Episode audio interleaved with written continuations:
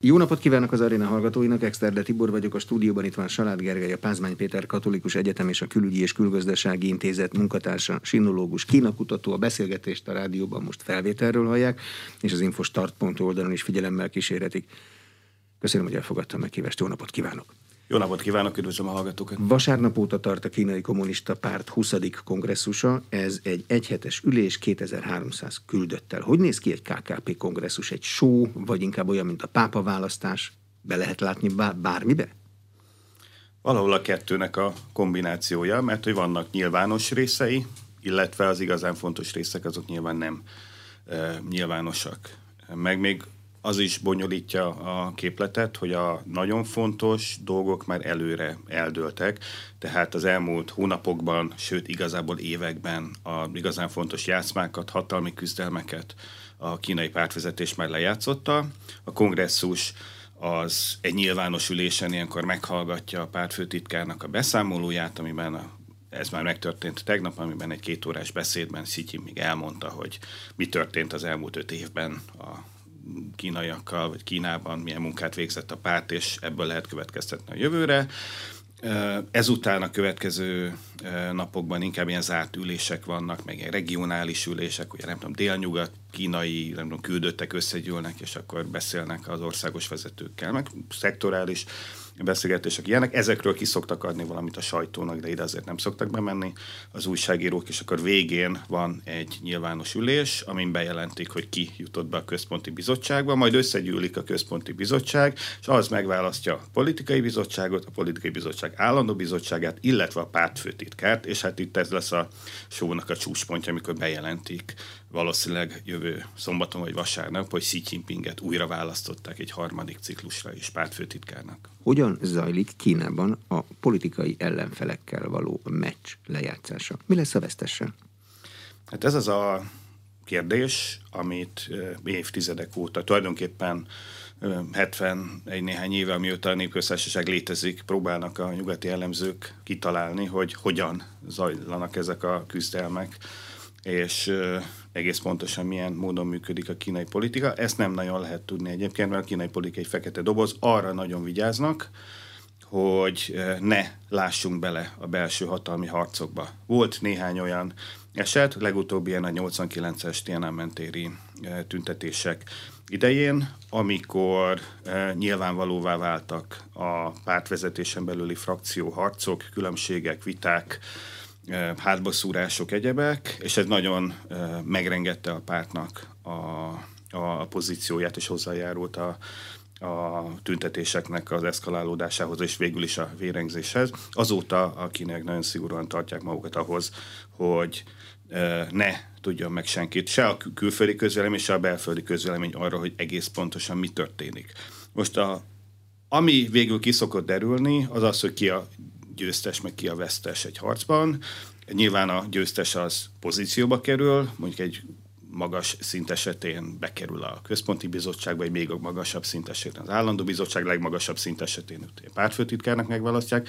Aki pedig veszít, az vagy eltűnik a sülyeztőbe, vagy hogyha nagyon veszít, vagy valaki nagyon valakinek nagyon a, a, a tyúk szemére lépett, aki győztes lett, akkor az illetőt vasba viszve, vasba verve elvezetik, és valami nyilvános vagy nem nyilvános tárgyaláson korrupciós ügyekért kap egy életfogytillant. Uh-huh. Tehát azok a korrupciós ügyek, amiket itt mi látunk, azok elképzelhető, hogy egy jelentős részben politikai viták megoldásai? Ez szinte egészen biztos. A kínai kultúra az olyan, hogy ott a ilyen kölcsönös ajándékozgatás, szívességtétel, rokonok segítése, ismerősöknek való segítségnyújtás, a kapcsolatok olajozása, az teljesen része a mindennapi életben, életnek. Ez azt jelenti, hogy tulajdonképpen valamiféle korrupciós cselekményt mindenki követett már el, mert mindenki elfogadott már ajándékot valakitől, akinek aztán később tette egy szívességet. Tehát nem nagyon, olyan, nem nagyon van olyan párttag vagy pártvezető, akire ne lehetne korrupciós vádat rásütni. Ezért ez is politikai eszközként van használva, hogy ugye Damoklész kardjaként mindenkinek a feje felett ott lebeg, hogy mindenki tudja, hogy van valami vaj a füle mögött, vagy legalábbis rá lehetne bizonyítani, hogy van vaj a, a füle mögött, egy-két nagyon tisztességes kádet leszámítva. és tudhatjuk, hogy amikor valaki lebukik valamilyen korrupciós ügyel, az vagy vesztett valami hatalmi harcban, vagy pedig eleve nem volt annyira be, beágyazva a pártba, hogy legyenek neki fontos, magas szintű támogatói. De ez a ö, ö, mechanizmus ez olyan, mint amit nálunk a szociológia szívesség cserének ír le, hogy a nőgyógyásznak én megjavítom az autóját, hogyha én vagyok autószerelő, ő meg jobban vigyáz a feleségemre, amikor megy hozzá szülni. Abszolút, csak ez a, ugye nálunk is, nekünk magyaroknak ez nem egy nagyon idegen jelenség.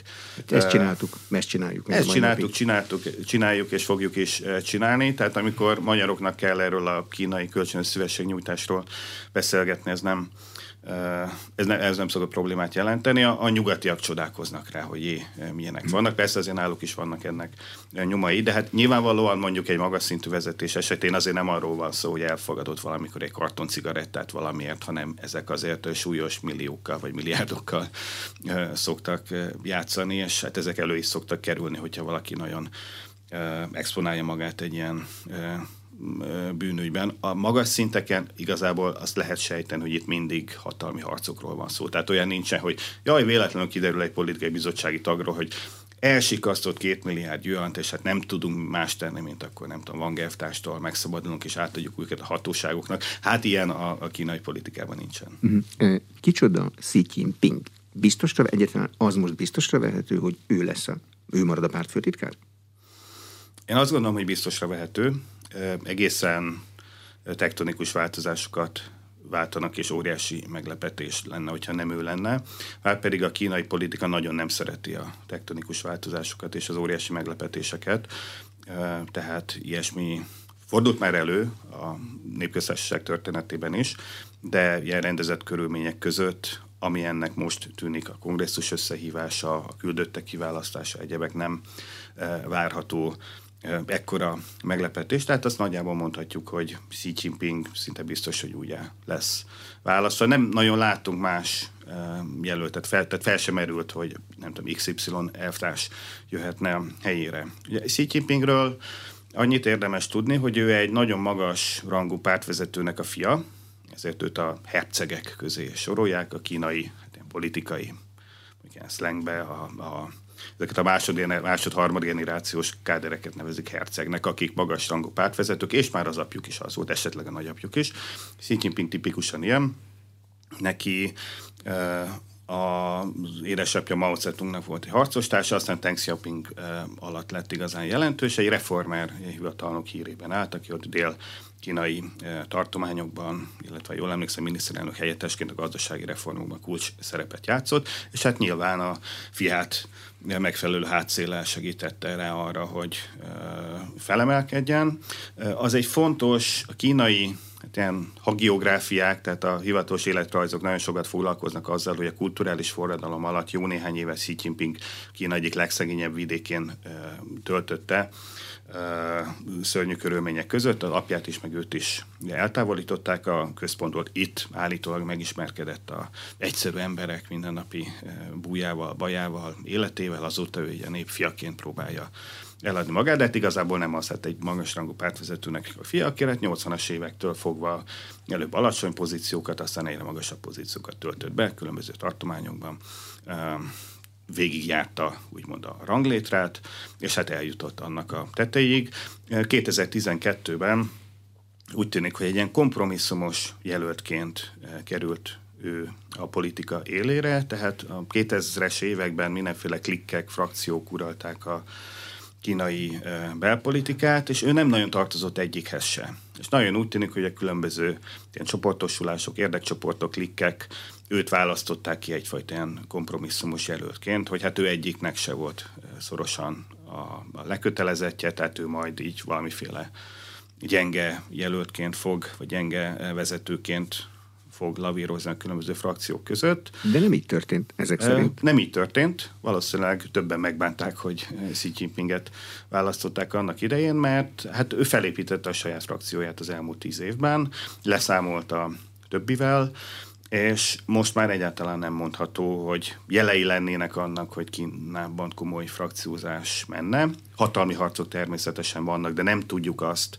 megkülönböztetni, hogy a, nem tudom, a sánkháiak az egyik uh, csoporthoz tartoznak, a nem tudom, kiszből jövők a másikból, a nem tudom, a nagy állami vállalatok vezetőik a harmadikba, és akkor ezek így küzdenek egymással, hát igazából úgy tűnik, hogy Szityin még osztja alapokat. Ki a csapata? Kikből áll a pártfőtitkár csapata. Van-e neki egyáltalán csapata? Abban az értelemben, akik csak hozzá lojálisak, és őket viszi magával, és mindig tudja, hogy ők az én embereim. Van, ez minden kínai politikusnál úgy működik, hogy ugye végigjárják az országot, hogy először nem tudom, pártitkárok egy megyébe, aztán nem tudom, polgármesterek egy nagyvárosba, aztán nem tudom, politikai biztosok a hadsereg valamely egységénél, aztán nem tudom, tartományfőnökök, aztán valami miniszterek, vagy tehát végigjárják a különböző, nem csak földrajzilag a különböző területeket, hanem a külön szektorokat is, tehát hadseregbe, állami vállalatoknál, állami adminisztrációba, és hát itten a már említett ilyen szívesség cserebere eh, kapcsolatépítés eh, révén mindenkinek kialakul a, azoknak a köre, akikben ő bízik, tehát akik az ő emberének számítanak, és hogyha ő magasabbra emelkedik, akkor nyilván hozza magával, húzza magával az embereit, cserében meg az emberei a különböző politikai küzdelmekben őt fogják eh, támogatni, választani. Tehát itt igazából nem ilyen politikai platformokról van szó, hogy Xi Jinping az mondjuk a reformereknek, vagy a konzervatívoknak, vagy nem tudom kiknek az embere, hanem arról van szó, hogy akivel ő jóba volt, nem tudom, 30 évvel ezelőtt, mint Futyien tartományba, és működött köztük a kémia, és megbízható elvtársa volt, azt most beteszi, nem tudom, közbiztonsági miniszternek, vagy egyébnek. Tehát ilyen jellegű támogatói vannak. Mhm. Úgy néz ki a kínai állam, mint a mi pártállamunk nézett ki a rendszerváltás előtt, hogy mindegy, hogy mi van a parlamentben, mindegy, mi van a kormányban, az a fontos, hogy mi van a központi bizottságban, és csak azt kell figyelni? Alapvetően igen. Nyilván azért nehéz lenne a 1,4 milliárdos Kínát a Magyar Népköztársasághoz hasonlítani, már csak azért is, mert azért a elmúlt 40 évben legalábbis a az, egész kínai dinamika az teljesen más, mint mondjuk a Kádár korban volt. Tehát én már legalábbis a 80-as évektől egy ilyen pangásba, stagnálásba nőttem bele, tehát egyáltalán volt egy nagyon virágzó, dinamikus, pesgő, nyüzsgő társadalom, meg gazdaság a magyar, a kínai ezzel szemben hát az elmúlt évtizedeknek a sikertörténetet, tehát teljesen más a, a, ebből a szempontból az a közeg, amiben a, ez a vezetés dolgozik, de hogyha azt nézzük meg, hogy a politikai hatalmat hogyan, milyen módon gyakorolják, akkor valóban az van, hogy igazából a pártközpont számít, és hát a pártközpont tölti fel emberekkel az állami vezetést, tehát a, a miniszterelnök az mindig tagja a párt állandó bizottságának is, ami egy ilyen hétfős, nagyon szűk körül legmagasabb testület, vagy a, nem, a parlamenti elnök is mindig tagja ugyanennek az állandó bizottságnak, és a, a miniszterek, egyebek azok általában benne vannak a központi bizottságban, tehát ők pártvonalról kerültek oda. Uh-huh. Ők szakemberek, tehát a hatalmas Kína millió szakterületének az állandó bizottságban, meg a központi bizottságban szakembervezetői vannak, vagy politikus vezetői vannak? Hát valamilyen szakmájuk ezeknek szokott lenni, de, de nem igazán szakemberek. Tehát az, hogy mondjuk a informatikai, nem tudom, főhiva, főhivatal élére egy informatikus kerüljön, az elég ritka. Ezek politikai ö, teljesítmény alapján kerültek oda, illetve nem feltétlenül politikai, hanem sokszor ilyen bürokratikus teljesítmény alapján. Tehát neki nem az a feladata, egy nem tudom, miniszternek, ugye, hogy ő találja fel, hogy nem tudom, mivel hajtsák meg a következő generációs vonatokat, hanem neki az a dolga, hogy eligazgassa a, a minisztériumot, és olyan szakemberekre bízza a munkát. Ehhez egyébként hozzászokott az járni, hogy alapvetően a, a vezetők azok főleg ilyen mérnöki vagy természettudományos végzettségűek. És hát ahhoz, hogy ők bekerüljenek a központi bizottságba, azért ők nem töltöttek el mérnökként vagy természettudósként évtizedeket egy kutatóintézetben, mert akkor nem lett volna idejük egy 96 millió fős párban fölemelkedni a csúcsra. De azért az a hozzáállásuk az, az megvan, hogy a, a konkrét ügyeket szakpolitikákkal, szakmai alapon kell megoldani, amit persze a politika sokszor fölülírhat, de, de azért a, a hozzáállás egy ilyen technokrata hozzáállás, hogy van egy probléma, akkor arra alakítunk egy bizottságot, a bizottságot megfogalmaz valami javaslatot, akkor a javaslatot jóvá hagyja, nem tudom, és akkor rábízunk a végrehajtást a szakemberekre, és akkor így megvan oldva a probléma. Mhm. A 96 millió tagság az egy milliárdos országban az sok vagy kevés? Vagy mond-e valamit a párt létszáma? Hát, hogyha belegondolunk, ez azt jelenti, hogy a felnőtt népességnek gyakorlatilag a 10%-a az pártag, tehát ez nem ez egy nagyon kicsi sok. párt, ez, ez, ez soknak mondható. A, talán, talán egyébként a Kelet-Európában is hasonlók voltak az arányok. Tehát emlékszem, amikor a rendszerváltás idején is ilyen 1 millió közeli MSZNP tagról beszélt, 800 ezer. 800 ezer, tehát nagyságrend, nagyságrendileg, tehát ott van 800 ezer nagyjából az akkori felnőtt népességnek ugyanúgy a 10 a tehát ez nem vészesen sok, de nem is, nem is vészesen kevés. Én azt mondanám, hogy ez azért elég jelentős. Hát, hogyha van egy országban egy, egy olyan erő, ami a, egyszerre meg tudja mozdítani minden faluba, minden munkahelyen, minden, nem tudom, kis tengeri szigeten a lakosságot azzal, hogy a vezetőket ez a szervezet, egységes ideológiájú erő adja, már pedig az adja, akkor azt jelenti, hogy az egy óriási erő, és hát semmilyen más szerveződés Kínában nem veheti fel ezzel a versenyt. Hogy jut el a központi akarat a legkisebb szigetekig, a pártszervezeteken keresztül, és hogy jut vissza a nép igénye ezeken a lépcsőkön, a legfelsőbb szintre? Hogy működik ez Kínában? Hát ez egy több évezredes probléma Kínában. Nyilván múlva visszavetítve nem pártról beszélhetünk, hanem mondjuk a császári akaratról. Ez mindig gondot okozott, hogy a császár a fővárosba akar valamit, hogy tudja azt átverni a nem tudom, 2000 kilométer onnan lévő kicsi falusiakon. Ez hol sikerült, hol nem. Jelenleg ebben azért elég sikeres a, a kormányzat. Ugye hát minden faluban, munkahelyen, egyéb ilyen úgynevezett munkaegységnél városi, nem tudom, háztömbben van valami párt, sejt, párt alapszervezet, aminek van egy párt bizottsága.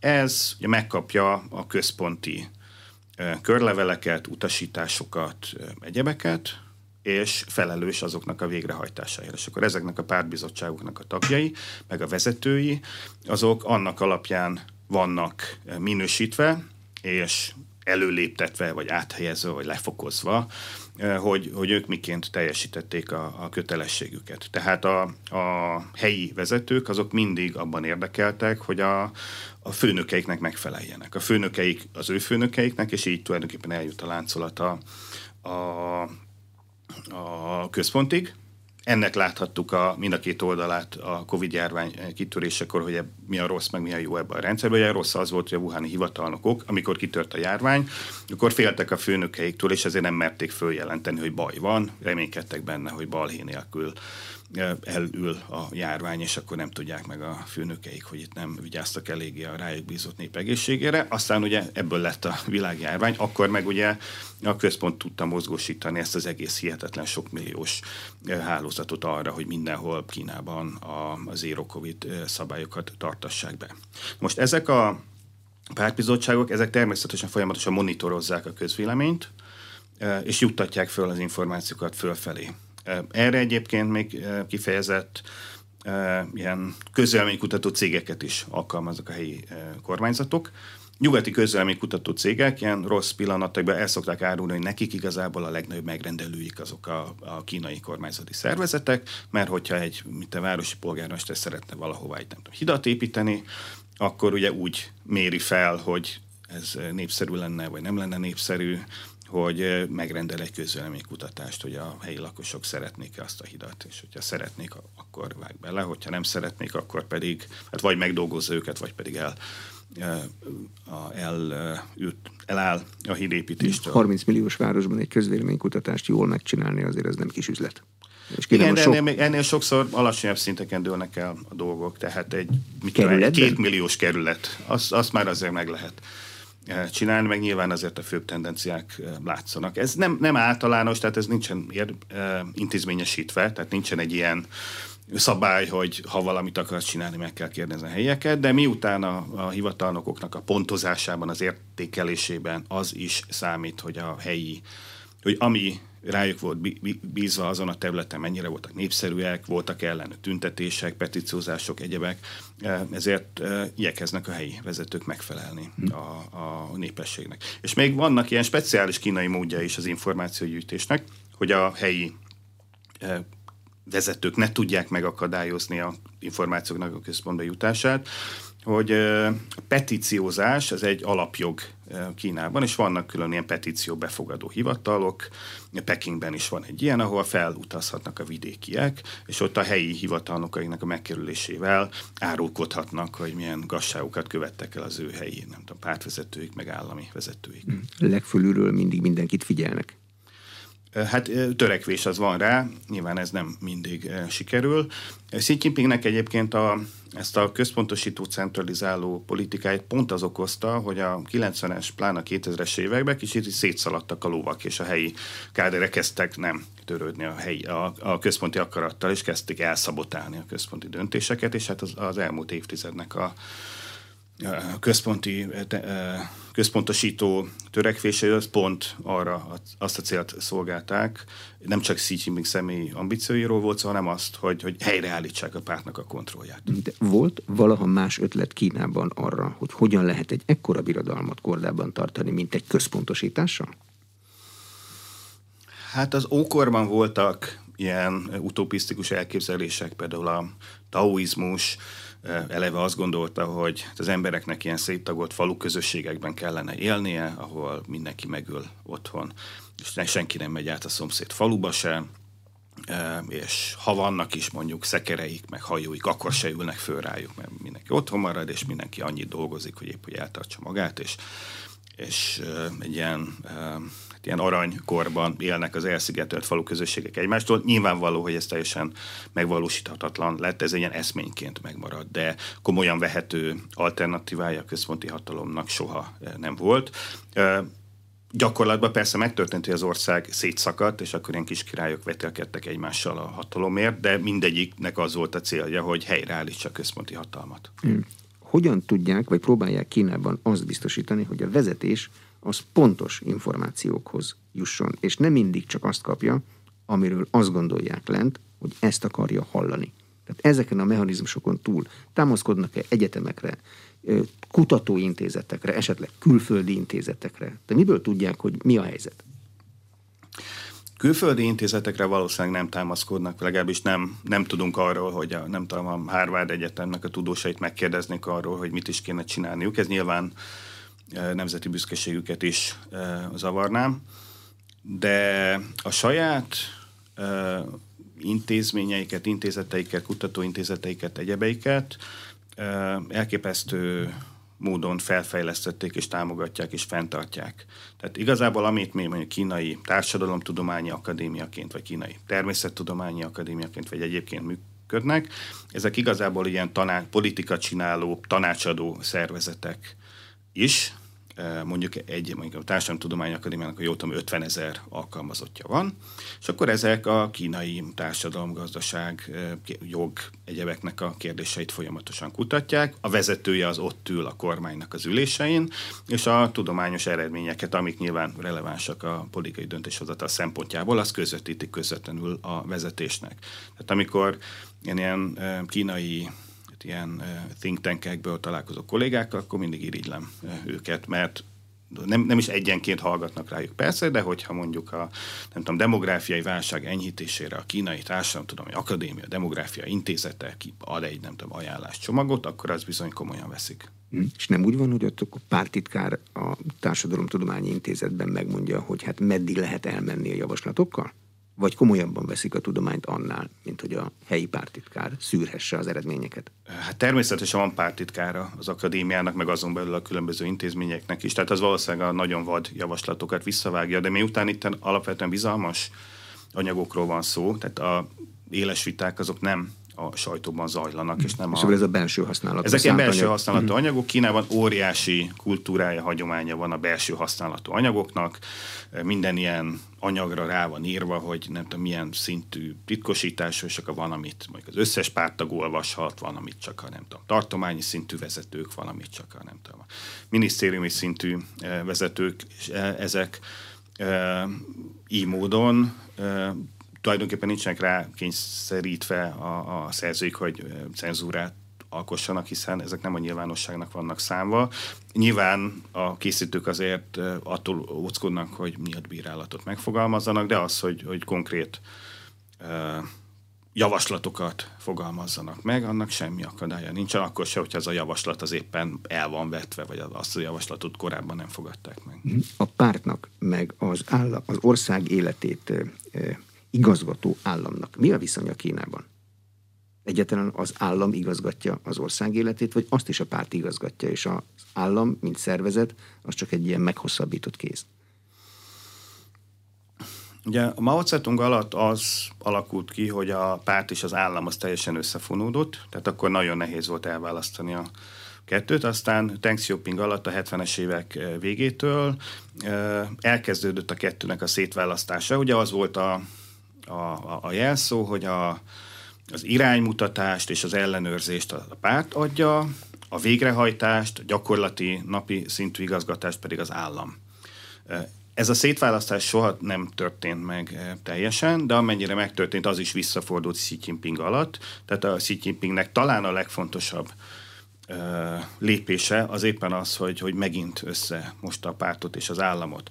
A igazgatást azt az állami szervek végzik, tehát mondjuk a törvényt nem a pártkongresszushoz, hanem az országos népi gyűlés, a, a parlament. De az, hogy milyen törvényt hoz, az természetesen a párt vezető szervei mondják meg neki. És ugyanígy a, a, mondjuk a kormányfőként az államtanásnak a vezetője viselkedik, vagy tevékenykedik, és ő ad ki, nem tudom, kormányrendeleteket, vagy ő ellenyezi a kormányrendeleteket, de most már egyre gyakrabban például a ilyen kormányrendeletek, azok közös államtanácsi és Xi Jinping által kiadott rendeletek. Tehát itt már összemosódik, már a legfelsőbb szinten is a párt meg az állami vezetés, tehát a Xi Jinping, mint államelnök és pártfőtitkár, meg a Li Keqiang, mint miniszterelnök közösen adnak ki eh, központi rendeleteket. Ebbe elvileg a Xi Jinpingnek nem kéne részt vennie, hiszen ő nem mondjuk államelnök, de ugye a napi eh, igazgatásban az államelnöknek nem kéne részt vennie, de most eh, összemosódott. Ugye a fő eszköze igazából a pártnak az állam irányítására az a személyzeti politikának a meghatározása. Tehát az, hogy ki lesz, nem tudom, gazdasági miniszter, vagy ki lesz egy adott tartománynak a kormányzója, vagy ki lesz egy polgármester, azt a, az a párt dönti el, vagy párt mondja meg, hogy ki az az egy jelölt, akire a megfelelő állami, nem tudom, népi gyűlés, vagy egyéb állami szerv szavazhat. A népi gyűlésnek mi a szerepe Kínában? Olyan, mint a mi országgyűlésünk volt a rendszerváltás előtt, hogy egy szűrőn akkor nálunk a hazafias népfronton keresztül lehetett szavazni, és le volt vajazva minden, mert nem is volt más jelölt? Igen, igen, csak még ritkábban ülésezik, bár a rendszerváltás előtt Magyarországon is, ha jól emlékszem, volt tavaszi, meg ős, őszi ülés néhány napig, és nem ülésezett folyamatosan, de Kínában évente egyszer ülésezik a népi gyűlés, nagyjából egy hétig, ilyenkor a kész törvénytervezeteket beterjesztik, megszavazzák 99%-kal, mert mindig van néhány ilyen öreg bácsi, aki félre nyom, vagy érvénytelen szavazatot ad le véletlenül, és akkor ezekből törvény lesz. Annyiban speciális a kínai rendszer, hogy ennek az országos népi gyűlésnek van egy állandó bizottsága, ami szintén hozhat törvényeket. Az már egy ilyen pár száz fős kisebb szervezet, ez egy-két hónaponként ülésezik, és hogyha menet közben, tehát két ilyen éves ülés között van törvényhozási munka, gyorsan módosítani kell valamit, vagy ki kell adni egy törvényt, akkor ez az állandó bizottság megteszi, de ez is készanyagból dolgozik. Tehát itt e, viták nem zajlanak. Kiket vagy milyen tisztségeket kell figyelni a politikai bizottságban, meg az állandó bizottságban, kongresszus végén majd, hogy abból következtetéseket lehessen levonni Xi Jinpingen kívül, akit biztosra vettünk. Hát leginkább ezeknek a bizottságoknak a tagságát kell megnézni. Ugye a legfelsőbb testület, ami vezeti az országot, az a politikai bizottság állandó bizottsága. Ennek per pillanat hét tagja van, korábban kilenc tagja volt, meg volt már öt tagú is, tehát ez nincs kőbevésve, hogy hét tagú legyen. Azzal tud játszani egy vezető, hogy csökkenti a tagok számát, és akkor erre hivatkozva kitúrja az ellenlábasait, vagy növeli a tagok számát, és akkor erre hivatkozva a saját Behoz. támogatókat hoz be. Az, az mindenképpen nagyon fontos lesz megnézni, hogy, hogy ki kerül be ebbe az állandó bizottságba. Ez még egy megjegyezhető számú ember, tehát hiszem, hogy kilencnél talán soha nem voltak többen. A következő lépés az a politikai bizottság, ez egy ilyen 20-30 tagú, jelenleg, ha jól tudom, 25 tagú bizottság. Hát ebben a 25 legfontosabb férfi kerül be, vagy pontosabban 24 legfontosabb férfi, meg egy nő van most benne. Lehet, hogy most két nőtagja is lett, lesz a politikai bizottságnak, de ez, ez, ez egy, csak egy, ez egy kuriózum, vagy, vagy van valami jelentőség? Hát ez azt mondanám inkább kuriózum. Az állandó bizottságban sose volt nő, tehát a legfelsőbb testületben sose volt nő. Politikai bizottságban, tehát ebbe a 20-30 fős tagú testületben jelenleg egy nő van, annál több sose volt, most plegykálnak arról, hogy lehet, hogy kettő is lesz, és hát maga a központi bizottság, amely ilyen 230-300 tagú testület, az is egy fontos testület. Aztán az, hogy a, az állami pozíciókat hogyan fogják be tölteni, az majd később fog kiderülni, mert tavasszal lesz az a országos népi gyűlési ülés, ami dönt az állami vezetőknek a sorsáról. Például annak is majd meg kell hosszabbítani Xi Jinpinget már államelnökként, illetve valószínűleg új miniszterelnöke lesz az országnak. Li Keqiang utalt rá, hogy ő vissza fog vonulni az, hogy ki lesz az új miniszterelnök, ez hivatalosan tavasszal fog kiderülni. Bár lehet, hogy abból a sorrendből, ahogy most majd a pódiumra felvonul a frissen megválasztott állandó bizottság, tudunk arra következtetni, hogy ki lesz az új miniszterelnök, mert az mindig a második számú vezető szokott lenni. Tehát aki másodjára megy föl. Aki másodjára megy föl, akkor rá fogunk bökni, hogy akkor biztos az a a miniszterelnök. Aki, Egyszer vagy, véletlenül rossz sorrendben mennek föl, megkavarják a teljes nyugati hát akkor az a teljes, ez teljes kremlinológiát, vagy pekingológiát, vagy csungnanhájológiát megkavarják. Hát, a kínaiak nem szoktak ilyenben, nem szoktak rossz sorrendbe fölmenni. Nem Ezen a ezzel. szinten nem, nem ők nem, humor, nem a humorérzékükről ismert a, a, a, a kínai kommunista pártvezetői. Xi Jinpingnek ez már a harmadik ciklusa lesz, ugye? Igen. Ez, ez a max? Vagy meg hosszabbítható élethosszig, mint annak idején a Szovjetunióban? Párt főtitkár az bármeddig hosszabbítható. Öt éves ciklusok vannak, tehát, hogyha valakit megválasztanak egy ilyen vezető tisztségre, öt évig tölti be, aztán utána újra kell választani. És eddig, a 80-as évektől az volt a szokás, de nem szabály, hogy két ciklus után eh, mindenki elment nyugdíjba. Tehát se Hu Jintao a közvetlen előd, se Jiang Zemin az, az előtti előd eh, nem eh, töltött két teljes ciklusnál többet hatalomba, mert Deng Xiaoping, aki okult Mao Zedongnak a hibáiból és abból a katasztrófából, amiben Mao-nak az egyszemélyi hatalma vitte Kínát, ő hát ilyen háttérből irányította a 80-as, 90-es de még a 2000-es években is a politikát, bár akkor nem meghalt, akkor volt a hatása, hogy akkor még élt. Az általa meghonosodott szokás, ő, ő lényegében az informális hatalmával limitálta a betölthető ciklusoknak a számát, tehát két ciklus tíz év után szépen elment nyugdíjba. Jiang Zemin és Hu Jintao is. És ezt a szokást, vagy szokásjogot a Xi Jinping most felrúgja. Tehát ebből a szempontból ez egy újdonság. Abból a szempontból nem újdonság, hogy hát a MAU alatt is, meg igazából korábban az megelőző évezredekben is inkább az egyszemélyes és korlátlan hatalom volt a jellemző. Tehát itt megsért egy tabut Xi Jinping, de de nem egy írott szabályt sért meg a Xi Jinping. Öt év múlva majd újra lesz pártkongresszus, és hát majd megnézzük, hogy addig hogyan muzsikál Xi Jinping. Simán lehet, hogy élete végig hatalma marad, ugye most 69 éves, anyukája 96 éves és remek egészségben van, apukája már elhunyt, de 89 évig élt, tehát lehet, hogy a 30-as évek végéig Xi Jinping velünk lesz, mert a genetikája az elég jó. Persze az is lehet, hogy holnap előtti a villamos. De mi mutatja meg egy kínai párt főtitkárról, hogy hogyan muzsikál? Mi, mér, mi mutatja meg az ő teljesítményét? Hát miután itt hatalmi kérdésről van szó, a párton belüli támogatottsága. Tehát az, hogy különböző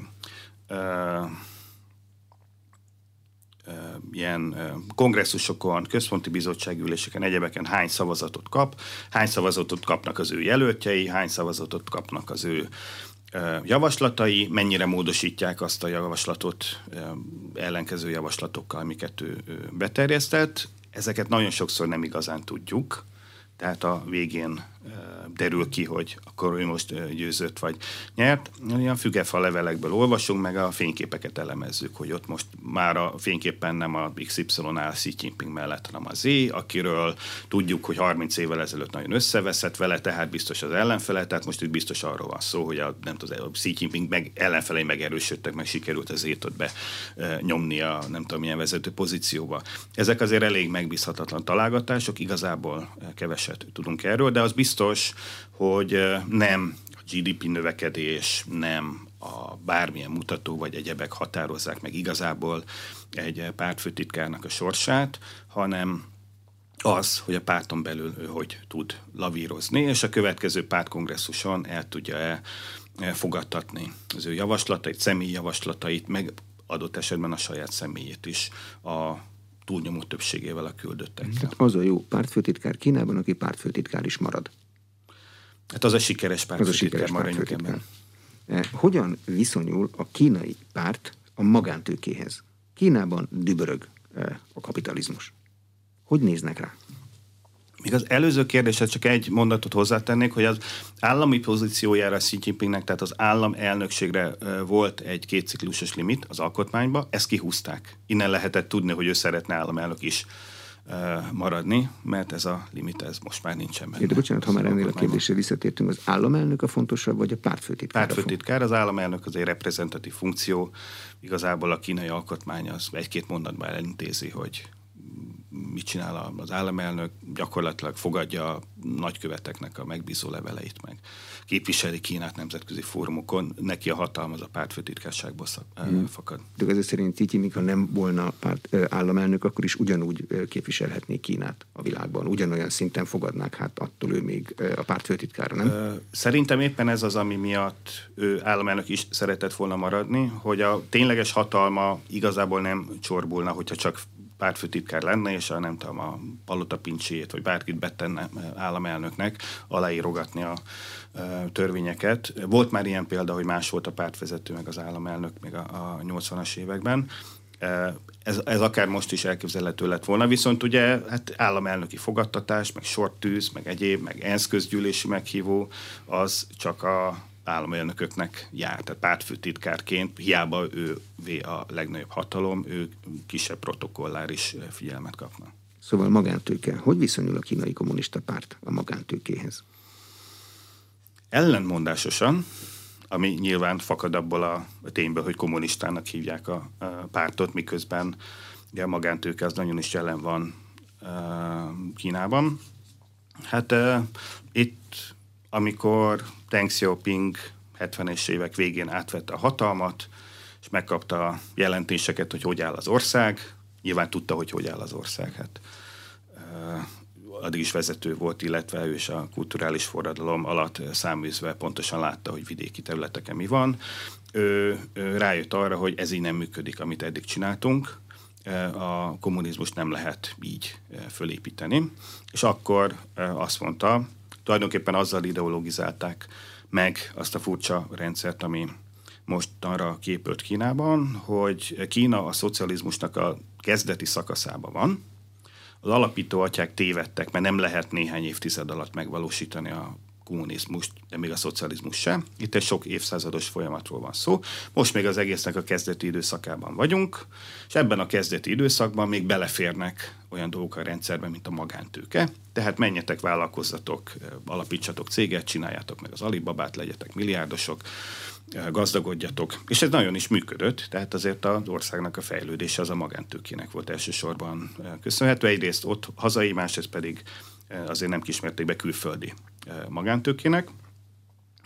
Ez aztán ugye oda vezetett a 2000-es évekre, hogy hát a, a magántőke az túlnőtte az állami vállalatokat a gazdaságban, és hát a pártnak a ellenőrzése is gyengült a magántőke felett, és ez is egy olyan terület volt, ahol Jinping visszafordította az addig zajló folyamatokat, és elkezdte visszavenni az ellenőrzést a magántőke felett is. Ez nem jelent vissza államosítást, nem jelenti azt, hogy üldöznék a magántőkét, de azt jelenti, hogy szeretnék hát ilyen irányba állítani, vagy legalábbis a, azokat a cégeket, akik túlságosan függetlenné váltak, vagy egyszerűen csak túlságosan nagyjá nőttek ebben a furcsa rendszerben, azokat egy picit megrendszabályozni. Ugye ennek egy tipikus példája volt, amikor a Alibaba ami az egyik legnagyobb kínai cég, és a vezetője, alapítója Jack Ma, ugye az egyik leggazdagabb kínai ember. Ez ellen a cég ellen mindenféle vizsgálatokat indítottak, megakadályozták a, nyilvános részvény kibocsátását, és hát egy picit lenyesegették az Alibaba szárnyait. Ez nem azt jelenti, hogy megszüntették volna az Alibabát, vagy állami tulajdonba vették, vagy nem tudom, bezárták munkatáborba az Alibaba alkalmazottak, az Alibaba továbbra is él és virul, csak nem virul annyira, mint korábban, illetve bizonyos piacokra, elsősorban a pénzügyi piacokra gondolok, nem engedték be olyan erőkkel, mint ami, milyen erőkkel szeretett volna megjelenni. És ugyanez nagyon sok más nagy céggel is megtörtént, elsősorban a high-tech területén, de ezek a cégek továbbra is működnek, csak nem engedik, hogy egy bizonyos szintnél nagyobbra nőjenek. És hát ugye vannak azért továbbra is állami vállalatok, stratégiai szektorokban, mint az energetika, pénzügyek, infrastruktúra továbbra is az állami vállalatok dominálnak, és ezek ugye versenyerőt élveznek azért a magáncégekkel szemben, hiszen könnyebben jutnak bankok, hitelekhez, a, amúgy állami tulajdonban lévő bankokhoz, könnyebben kapnak meg engedélyeket a kapcsolataik által. Tehát van egyfajta ilyen verseny az állami meg a magáncégek között, amiben az állami cégeknek előnyük van, de ez nem azt jelenti, hogy a magáncégek azok mondjuk így teljesen ellennének nyomva. Jogállam ehhez a működéshez kell Kínában, a kommunizmus építésének ehhez a szakaszához? Például olyan bíróság, ahol gazdasági vitákat rendezni lehet úgy, hogy a felek el is fogadják a vitarendezés eredményét. Kínaiaknak van egy szavuk a jogállamra, amit angolra jogállamként szoktak lefordítani az ilyen hivatalos szövegekbe, de az eredeti kifejezés az nem ezt jelenti, hanem az a törvények általi uralmat jelent. Talán így lehetne a legfontosabban, vagy legpontosabban fordítani. Nem a törvények uralmát, hanem a pártnak a törvények általi uralmára e, gondolnak itt, amikor azt mondják, hogy a párt az nem így esetről esetre adhok módon döntésekkel irányítja az országot, hanem a pártnak a legfelsőbb döntéseiből szabályok lesznek, törvények lesznek, és azokat kell betartani. És e, ez a legtöbb területen működik tehát mondjuk egy vállópert, vagy két, nem tudom, építőipari cégnek a perét viszonylag független bíróságok e, ítélnek meg. Tehát, hogy, hogyha valamelyik félnek nincsen jó kapcsolata, nem tudom, bírósági pártitkárhoz, vagy egyebekhez, akkor azt lehet mondani, hogy nagyjából a törvények alapján fognak dönteni az ügyében. Természetesen vannak politikailag érzékeny ügyek, mint például az adás elején említett korrupciós ügyek. Itt azért lehet sejteni, hogy a bíróság az nem e, föltétlenül e, teljesen elfogulatlan és politikai befolyástól mentes. Ugye a bírók is jó rész párttagok, meg a bíróságokon is működik e, pártbizottság, meg a bíróságoknak is van párt titkáruk, tehát a bíróságok is pártfelügyelet alatt vannak, de hát az nem célja az államnak, hogy teljesen kiszámíthatatlan viszonyokat és betarthatatlan normákat teremtsen, mert a mindennapi működéshez, tehát céges ügyekhez, polgárügyekhez, nem jelentős büntetőügyekhez ugye nyugodtan lehet használni a törvényeket és politikai befolyás nélkül dönteni. Hm. Külföldi befektető van annyi Kínában, hogy fontos legyen egy pártirányítástól független bíróság? Mert olyan, mint hogyha feltétele volna, hogyha valaki a sok pénzt akar vinni, akkor nem biztos, hogy abban e, azt szeretné látni, hogy az ellenfelének a politikai kapcsolatai döntik el a vitákat a végén. Hát ebből sok e, probléma van. E, Kínában mindig is pártirányítás alatt vannak, voltak a bíróságok, mármint a népköztársaság alatt. A külföldi befektetés, azok külföldi befektetések mégis áramlottak Kínába az elmúlt 40 évben, úgy tűnik, hogy a külföldi befektetők elfogadták, hogy hát itt ilyen furcsa játékszabályokkal kell játszani. Beáraszták. Beáraszták, ugye akkor a profitot ígért nekik. A, nagyon sok mindent elfogadtak a külföldi befektetők, ugye egyetlen befektetőt sem pisztolya kényszerítettek a kínaiak, hogy oda vigyék a pénzüket, hanem azt mondták, hogy ha ide jössz, akkor neked kötelező a technológiádat átadni, kötelező a kínai törvényeket alkalmazni, kötelező alávetned magadat a kínai bíróságoknak peres ügyek esetén. Hát a, a külföldi befektetők osztottak, szoroztak, és jellemzően azt mondták, hogy nekünk még így is megéri. És általában meg szokta érni, eltelt már annyi idő a nagy külföldi befektetések óta, hogy azt lehessen mondani, hogy aki mondjuk megosztja a technológiáját, és mindent kínai szabály szerint csinál, az a végén jól jár. Tehát autógyárakról volt itt szó, meg mindenféle, akik bementek Kínába. Hát a külföldi autógyárak azok már harmadik évtizede vidáman működnek Kínában. Természetesen rengeteg nehézségük van, természetesen ellopták a technológiájukat. Ez az lopás, hogyha az elején aláírták, hogy átadják? Akkor az hát ugye ez, ez úgy szokott működni, hogy de technikailag úgy van a dolog megoldva, hogy kötelező egy vegyes vállalatot alakítani egy másik, egy kínai céggel, és akkor az a vegyes vállalat esetleg a technológiát átadja egy harmadik félnek, mondjuk az ő saját vállalatának, amiből már a kínaiak ki vannak véve, és ennek igazából nem szabadna megtörténnie, de hát ez elég nehéz bizonyítani, pláne egy kínai bíróság előtt. Tehát ebből rengeteg problémája volt a külföldi vállalatoknak, folyamatosan panaszkodnak, amikor arról hallunk, hogy az Európai Uniós politikusok arról beszélnek, hogy a, pálya, amit Kína biztosít a külföldi vállalatoknak, az nem egyenes, hanem ferde, vagy lejt, akkor e, pont erről beszélnek. Ennek ellenére hát a külföldi tőke az, az továbbra is megy Kínában, az, utolsó, az utóbbi években, főleg a Covid járvány kitörése, kitörése óta teljesen vagy természetesen kisebb mértékben, de, de jelen van a kül- külföldi tőke most is Kínában, hát folyamatosan panaszkodnak. Óhajtják azt az óriási piacot. Hát ez itt egy nagy, nagy piacról van szó. A kínai jegybanknak mi a dolga a kínai irányításban? Lehet látni, hogy vannak országok, ahol a jegybank és a politika viszonya az nagyon törékeny. Hát Kínában nem törékeny, mert a jegybank is párt irányítás alatt van, jegybanknak van egy kormányzója, aki tulajdonképpen a, a, a kormánynak is a tagja, tehát föl sem erül, hogy a jegybank az Kínában független lenne. Hát ő végzi azokat a feladatokat, amiket a jegybank általában csinálni szokott, de itt az, hogy ez egy független szereplő lenne, az föl se merül kínai esetben. A jegybank az a pártnak, vagy a kormányzatnak az aktuális pénzügyi politikáját hajtja végre. De a monetáris politika azért az egy szakma. Lehet látni, amikor a politika meg a monetáris politika egymásnak ellent megy, abból nagy bajok szoktak lenni. Kínában ez szerint ez nem így van, ott mindig eh, a szakma győz. Eh, ott is szakma természetesen. Hát hogyha a politika meg a szakma az nagyon egymással ellentétes, akkor a világon mindenhol a politika szokott győzni. Az azért az elmúlt évszázadoknak, évezredeknek egy nagy tapasztalata, hogy a politika meg a szakpolitika harcából mindig a politika, tehát a hatalmi politika kerül ki győztesen. Ezért Kínában is az van, hogy a jegybanknak a döntéseit alap esetben föl, mondjuk egy szakmailag indokolt döntéseit alap esetben fölülírhatja a, a kormánynak a döntése, mert ugye a kormány az nem csak a monetáris, meg fiskális, meg egyéb dolgokra figyel, hanem 100 millió más dologra is neki figyelnie kell, és az ez alapján hozott döntéseket ő a jegybankkal is végrehajtatja. Jegybankból természetesen nagyon rutinos monetáris politikához, pénzügyekhez értő emberek ülnek. Hát itt egy hatalmas ország hatalmas pénzügyi rendszerét kell ö, ö, működtetni, tehát ezek biztos, hogy a világ legjobb pénzügyesei közé tartoznak, de adott esetben, hogy a politika más dönt, akkor az a döntés az nincsen végrehajtva, ami monetáris szempontból indokolt lenne, de mondjuk másokból a politika mást akar.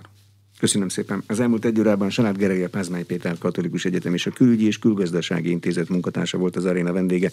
A beszélgetést az infostart.hu oldalon is meghallgathatják, a rádióban most felvételről hallották, a műsor elkészítésében Módos Márton főszerkesztő vett részt. Ha ezt a beszélgetést érdekesnek találták, akkor kérem iratkozzanak fel az Inforádió YouTube csatornájára. Köszönöm a figyelmet, Exterde Tibor vagyok.